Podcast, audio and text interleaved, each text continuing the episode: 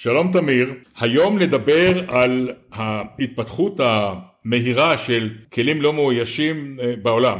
בדרך כלל אנחנו רגילים לדבר על מל"טים, כלים לא מאוישים שמשתמשים בהם באוויר, אבל בשנים האחרונות יש מאמץ גדול בהרבה מדינות בעולם לפתח גם כלי שיט לא מאוישים, כלי שיט תת-ימיים לא מאוישים, וכמובן כלי רכב יבשתיים לא מאוישים למטרות צבאיות. אחת ההתפתחויות המעניינות שנתקלנו בזמן האחרון זה מאמץ של סין לפתח צוללות קטנות לא מאוישות, כאשר הכוונה של הסינים, לפי המומחים זה, להפגין נוכחות במקומות מסוימים בעולם שהצי שלהם לא יכול להיות נוכח בהם. אוניות מלחמה, אוניות קרב. אחת ההשערות היא שהסינים רוצים להעביר חלק מהכלים הקטנים האלה גם לים התיכון כדי לקבע פה פעילות תת-ימית כדי שתאפשר להם לאסוף מודיעין ולראות מה קורה בים החשוב הזה שמקשר בין אזורים שלמים בעולם. כמו שאמרתי, יש מאמץ גדול בהרבה מקומות בעולם לפתח גם כלים ימיים כלי שטח ימיים, כלים ימיים תת-ימיים וכלים יבשתיים. אתה רוצה לדבר היום על התפתחות מעניינת בתחום הכלים תת-ימיים שמגיע מאיראן. עד היום אנחנו הכרנו את הכלים הצוללים הבלתי מאוישים, מה שנקרא בעגה הצבאית קצב"ם. הכרנו את הכלים האלה בעיקר כאמצעים לאיסוף מודיעין. במקום שצוללת תגיע לאזור מסוכן, שולחים צוללונת קטנה לא מאוישת שמכילה חלק מהסנסורים שאיתם אנחנו רוצים לבצע. את הסיור, והיא יוצאת לשטח, מקווים שהיא תחזור והיא מביאה את המידע הדרוש. אלה הכלים שבאמת אה, הסינים מפתחים, האמריקאים מפתחים במרץ רב.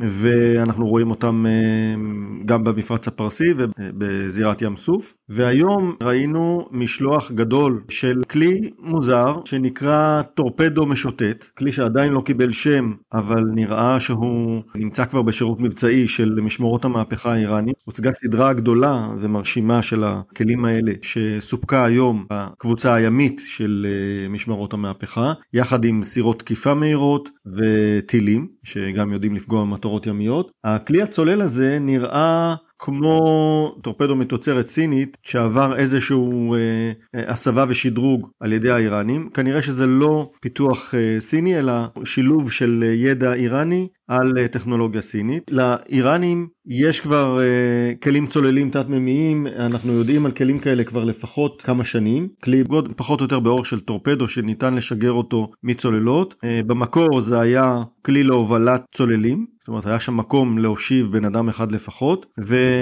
והלוחם היה יכול להוביל את הכלי הזה לכוון אותו למטרה ולהסתלק והכלי הזה היה ממשיך לכיוון המטרה. היכולות האלה אנחנו מכירים אותן כבר משנות ה-40 של המאה שעברה אבל האיראנים הגדילו לעשות, הוציאו את האדם מהטורפדו הזה והכניסו בו יכולות בלתי מאוישות והתוצאה היא טורפדו, אפשר לקרוא לזה טורפדו משוטט, שיודע להגיע לטווח של עשרות וכנראה גם מאות קילומטרים, אה, לשייט במהירות נמוכה מאוד, אה, כך שהוא כמעט שלא מתגלה על ידי אה, סונארים ויכולות ציור תת אחרות. כלי שמסוגל לפעול ברציפות כ-20 שעות ובמהירות של כ-20 קשר, הוא יכול לעשות טווח של 300 אה, מייל.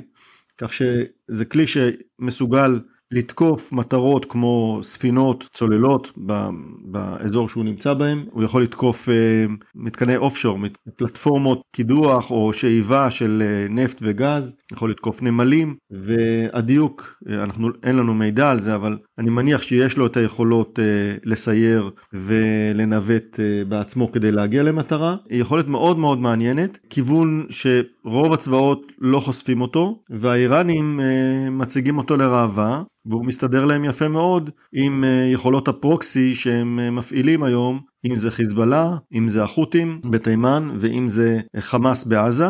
הכמויות שאנחנו ראינו במשלוח של היום מראות על יכולת ייצור סדרתית והדבר הזה חייב להדאיג את כל מי שעוסק בנושא אבטחה של נמלים ושל מתקנים בים כדי לאבטח אותם מפני פגיעות תת-מימיות. כן, אתה הזכרת את הפרוקסי של איראן השיטה של האיראני היא שיטה פשוטה ועובדת. הם מפתחים מערכות, כמו רחפנים ומל"טים חמושים, מספקים אותם לפרוקסי שלהם, כמו החיזבאללה והחות'ים בתימן, והם משתמשים בהם ותוקפים. האמריקאים והסעודים באזור המפרץ אה, חטפו פגיעות כלים כאלה של החות'ים בתימן. החיזבאללה מקבל כלים כאלה כל הזמן, ישראל כמובן מנסה למנוע על ידי תקיפה של שיירות ומשלוחים אה, שמגיעים דרך סוריה. בכל מקרה, לסכם את הנושא, התחום הבלתי מאויש שהתחיל בעיקר באוויר עובר עכשיו בצורה מאוד רצינית גם לים, לשטח וגם מתחת למים וכמו שאמרת צריכים להיות ערים לסכנה הזאת ולפתח אה, יכולות הגנה. אנחנו כמובן נמשיך לעקוב אחרי ההתפתחות הזאת ונדווח לכם על כל התפתחות מעניינת.